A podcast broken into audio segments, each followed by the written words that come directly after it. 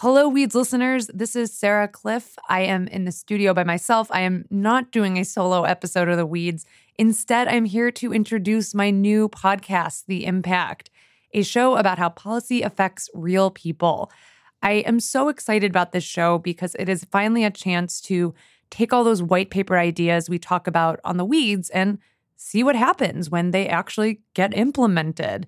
If you remember Weeds in the Wild, this pop up show we were doing last year, it's pretty similar to those episodes.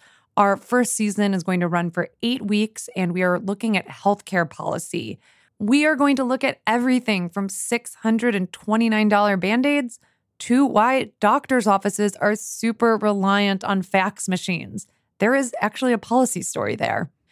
We are going to play you part of the first episode so you can get a taste of the podcast if you enjoy it, it's super easy to subscribe. Apple Podcasts, Stitcher, Overcast, wherever you get your shows. Leave us a rating, send us an email at impact at vox.com. We would love to hear from you. And with that, I'll turn it over to the first episode. Colette would have been about one years old, and my wife Sarah was cutting her fingernails. This is Malcolm Bird. He's got a British accent, but he's lived here in the US for the past two decades. He's talking about a fingernail incident that happened back in 2015. On the pinky, right at the end, she snipped too far and cut the end of the finger. And there was an enormously large amount of blood. She was reading her a book at the time, and the blood was all over the book and all over Sarah and all over Colette. And it was like, oh my God, what, what have you done here? Malcolm and Sarah were really worried they had injured their daughter. It was the weekend, and the emergency room was the only place that was open. So they bundled Colette up, they wrapped up her finger in this big wad of toilet paper, and they took her to Danbury Hospital in Connecticut. We were brand new parents, we were freaked out. This is the first time that anything bad had happened. They got triaged, they saw a doctor. And he goes, yeah, no, it's fine. And he explains that at the end of your fingers, it's full of capillaries. So if you cut the end of your finger, it bleeds exponentially more than if you just cut yourself anywhere else. The doctor gave Colette a band aid and sent the family right on home. The band aid actually fell off a little bit afterwards, but Malcolm was completely happy with this visit. The doctor was helpful and nice. Colette, thank goodness, was okay. It really felt like it was an all's well that ends well situation. Except it did not end there. Yeah, so we got the bill here for $629. $629 for a band aid. And the hospital, it totally stood by this bill. Welcome to The Impact, a new show on the Vox Media Podcast Network about how policy affects real lives.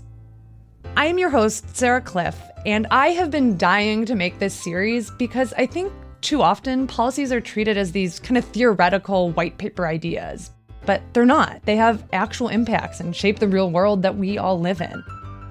This season, we are focusing on my favorite type of policy healthcare, on the federal, local, even hospital level. And we're going to look at what health policy means for real people across the United States. I wanted to start this season, this entire series, with the story of Malcolm's astronomically expensive band aid because it really shows what I think is the key problem in American healthcare right now. We don't regulate our healthcare prices. In this episode, we will talk about what that means.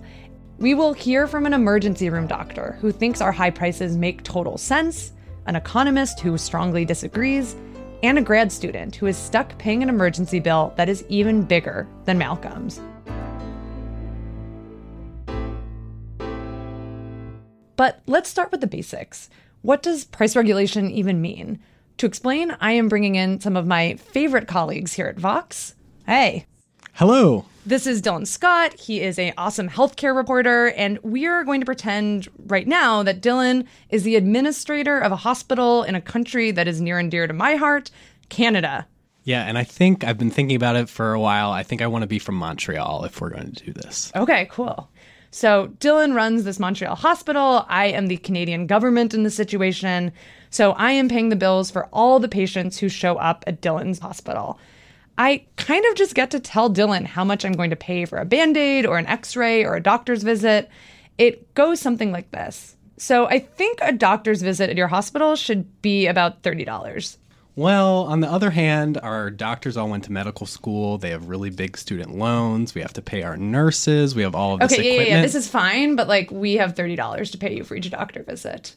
But we really need 90 in order to make, you know, our bank accounts work and everything. I, I think we need 90. So, Dylan, I hate to break it to you, but I literally insure all of your patients, and $30 is what we've got. If you don't accept that, like, you're not going to have any patients at your So empty you- Montreal hospital. You're telling me that it's either $30 or $0? Yes. Well, then I guess we have no choice but to make the $30 work. All right, good. Good luck at your hospital.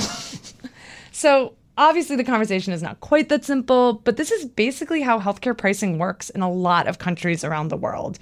The government sets the prices, and if the hospitals want to have any patients at all, they have to accept the government prices. Uh, can, can I be America? USA! USA! Yes, for the sake of this exercise, Matt Yglesias, who co hosts The Weeds with me, is going to be an American hospital administrator. And I'm not playing the US government this time. I am just Sarah Schmera from my small little insurance company. I don't cover everyone, I cover some small portion of the United States population. So, so where's your hospital? My hospital is in the great American city of Toledo. Okay, so so we're in Toledo. Matt's the American hospital administrator. How much do you want to visit with a doctor at your hospital to cost, Matt? 90 bucks. Freedom. USA. No, no, no, no, no. That is way too high. Like, seems like a lot of waste is going on your hospital. We want to pay you guys thirty dollars. nah, I don't think so. Forty?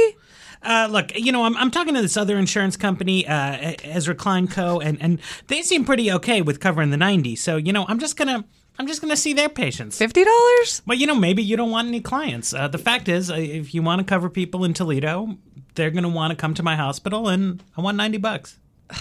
Okay, fine. We'll pay you ninety dollars. You'll stay in our network. Woo! Freedom. This is also very simplified, but it shows why the prices in the United States are higher for everything. The average doctor's visit in Canada, where I grew up, it really is about $30 compared to $90 in the US. Even though American doctors charge a lot more, there's not really evidence they're making us any healthier. There is this one report I just love from the International Federation of Health Plans. It looks at all kinds of medical services prescription drugs, MRIs, doctor visits, C sections, and it compares the prices you pay here to the price you'd pay in another country, like Sweden, England, or Australia. The US is routinely number one, as in, we're paying the most for everything.